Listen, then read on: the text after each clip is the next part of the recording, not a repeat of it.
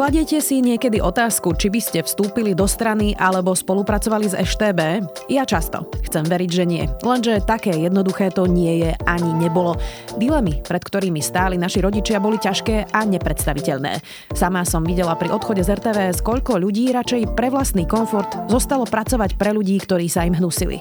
Moralizovanie nám ide dobre, ale disidentov bolo málo a musíme si povedať úprimne, že väčšina z nás by sa podvolila teroru, vydieraniu a strachu. Moje meno je Zuzana Kovačič-Hanzelová. Vítajte pri ďalšom vydaní newslettera zet ká há píše, dnes o moralizovaní, jazykovej bariére a perfekcionizme.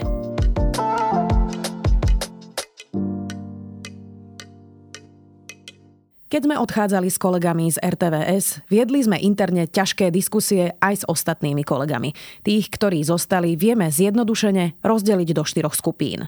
Tí, ktorí v tom videli skvelú pracovnú príležitosť, aby sa dostali vyššie, tí, ktorí chceli odísť, ale nedokázali spraviť krok do neznáma, tí, ktorí chceli odísť, ale mali doma päť detí a dve hypotéky, pre týchto mám veľa pochopenia, a tí, ktorí aktívne prešli na zlú stranu. Tri skupiny majú u mňa veľmi málo pochopenia, ale taká je realita. Náš zážitok z odchodu z er té vé es pre morálne dôvody ma prefackal zo všetkých ideálov. V podstate o nič nešlo. V Bratislave bola pred štyri a pol rokmi takmer nulová nezamestnanosť. V médiách bol veľký hlad po šikovných ľuďoch a stačilo naozaj trocha vystúpiť z vlastného komfortu. Od roku dvetisíc osemnásť sa pozerám na moralizovanie ľudí opatrne. Bola som svedkom toho, ako v slobodnej krajine s neobmedzenými možnosťami ľudia radšej sklapli a utíšili akékoľvek svoje svedomia a zásady. Aj po našom odchode z er té vé es mi mnohí z nich stále hovorili, ako trpia a ako tam pracovať za takýchto podmienok nechcú. Opakujem, naozaj o nič nešlo. A predsa zostali a sklapli. A teraz si predstavte, že by sme toto zažívali pred rokom devätnásť osemdesiatdeväť. Komunisti by vám hrozili vyhadzovom vašich detí z vysokej školy, vyhrážali by sa vám, vydierali vás. Koľko z týchto ľudí by podpísalo spoluprácu s ŠTB? Koľkí by boli v strane? A ako by som obstála ja sama? Naša generácia má vo zvyku moralizovať od rána do večera. A ja sama tomu občas v nestráženej chvíli prepadnem. Nikdy sme nestáli pred dilemou v neslobode. Nikdy sme nemuseli robiť rozhodnutia, ktoré síce boli správne, ale zaplatili sme za ne príliš veľkú cenu. Nemuseli sme ísť robiť kotolníka, ani chodiť na výsluchy. Nešlo o nič. A predsa robíme každý deň kompromisy, nezaujímame sa, dokonca sa mnohí vykašleme na základné povinnosti. Ak má niekto právo kritizovať Jána Budaja alebo kohokoľvek iného, kto spolupracoval s ŠTB, je to rozhodne Milan Šimečka. Sú to disidenti, ktorí sa rozhodli v tom čase a priestore správne a zaplatili za to. Určite to nie sú politici, ktorí si podľa svojich slov november osemdesiatdeväť ani nevšimli a vstúpili sami do strany. Neznamená to, že máme bagatelizovať minulosť. Dokuséria ŠTB Prísne tajné je dobrým exkurzom do minulosti, aj pre moju generáciu. A rozhodne ju odporúčam. Súčasťou vysporiadania sa s minulosťou je aj to, že sa prestaneme na veci pozerať čierno-bielo. Život má mnoho odtieňov. Každý z nás by chcel veriť, že by s ŠTB nespolupracoval. Ale keď budete sami, povedzte si to úprimne. Len tak sami pre seba. Dali by ste za seba ruku do ohňa?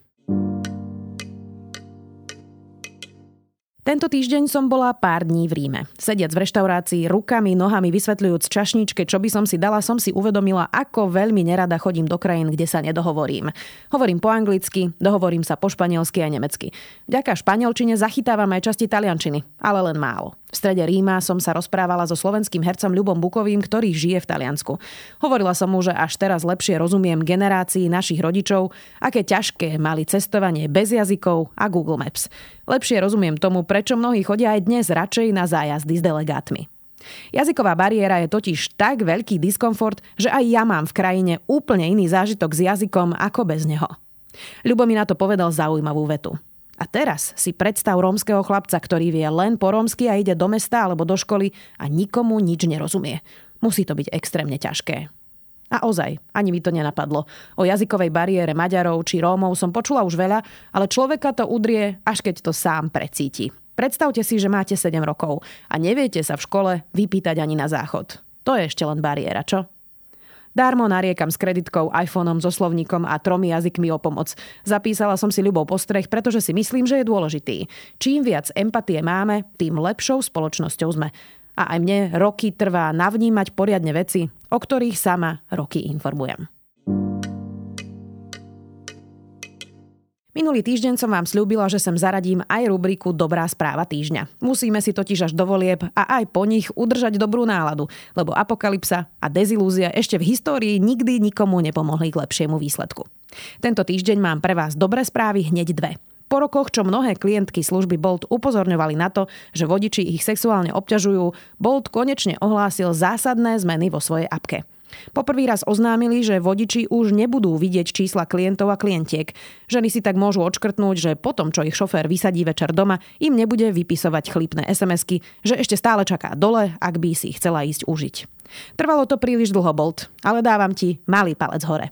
Ja sa k službám Boltu už nevrátim, ale pre vás, ktorí ich apku ešte stále používate, je to dobrá správa. Druhá dobrá správa je z pražskej zoo. Chovateľom sa podarilo priviesť na svet vôbec prvé mláďa ohrozeného šupinavca krátkochvostého v Európe. Samička Rún Hou Tang porodila mláďatko, ktoré váži stotridsaťpäť gramov a pripomína šišku smreku. Nasledujúce dni môžu byť pre mláďa kritické. Držíme mu veľmi palce.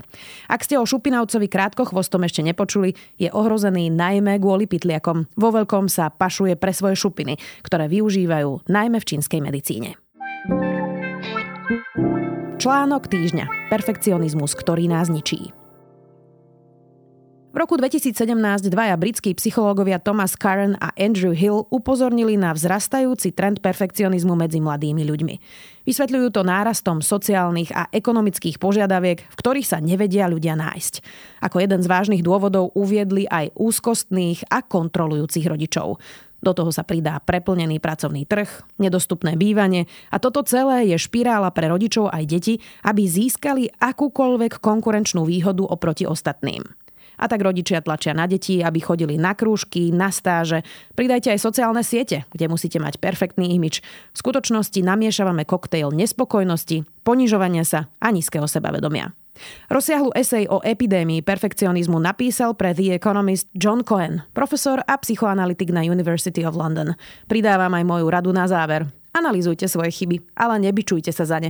A ak máte pochybnosti, úprimne sa pýtajte ľudí, ktorých si vážite, na ich najväčšie chyby v živote. Budete prekvapení, koľko vážnych chýb úspešní ľudia na svojej ceste urobili. Podcast týždňa Scott Galloway. Can you hear us? Yeah, I can hear you perfectly, Dax. This is the best thing that's happened to me today. I didn't put two and two together.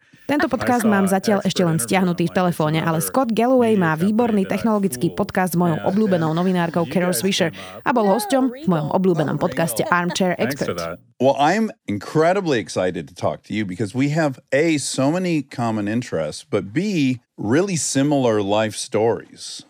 Rozprávajú sa aj o kríze, ktorej čelia muži a najmä mladí chlapci.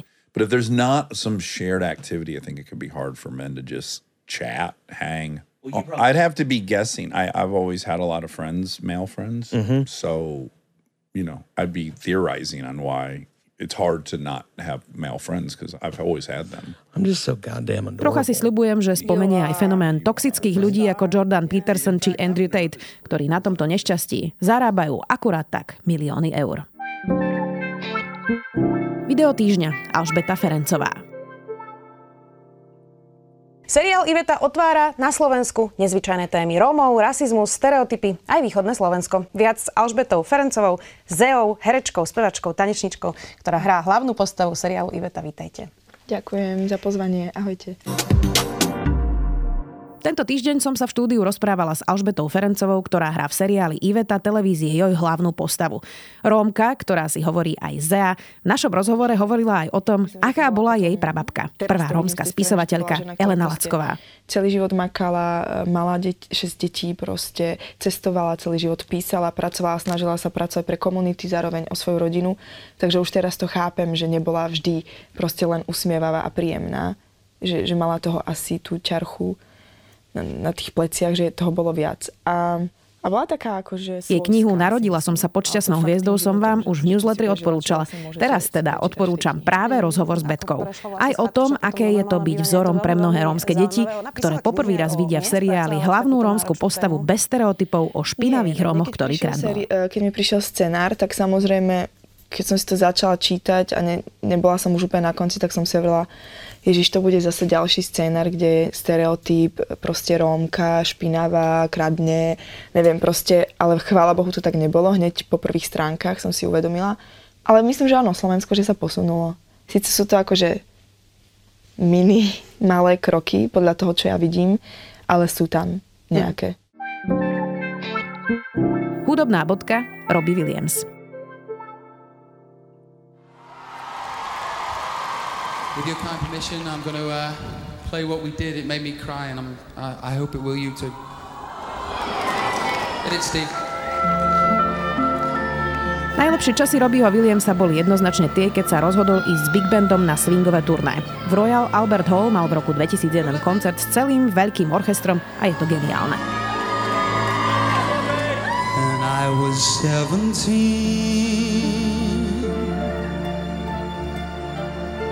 It was a very good year.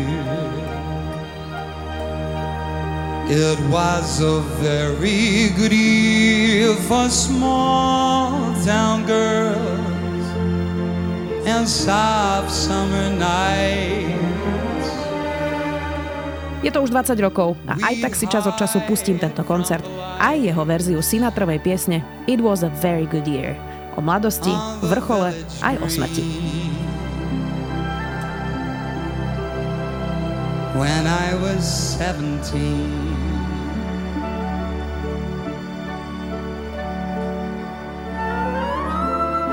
toto bolo štyridsiate prvé vydanie newslettera zet ká há píše a jeho prvé audio vydanie. Ďakujem, že nás počúvate. Do počutia opäť o týždeň.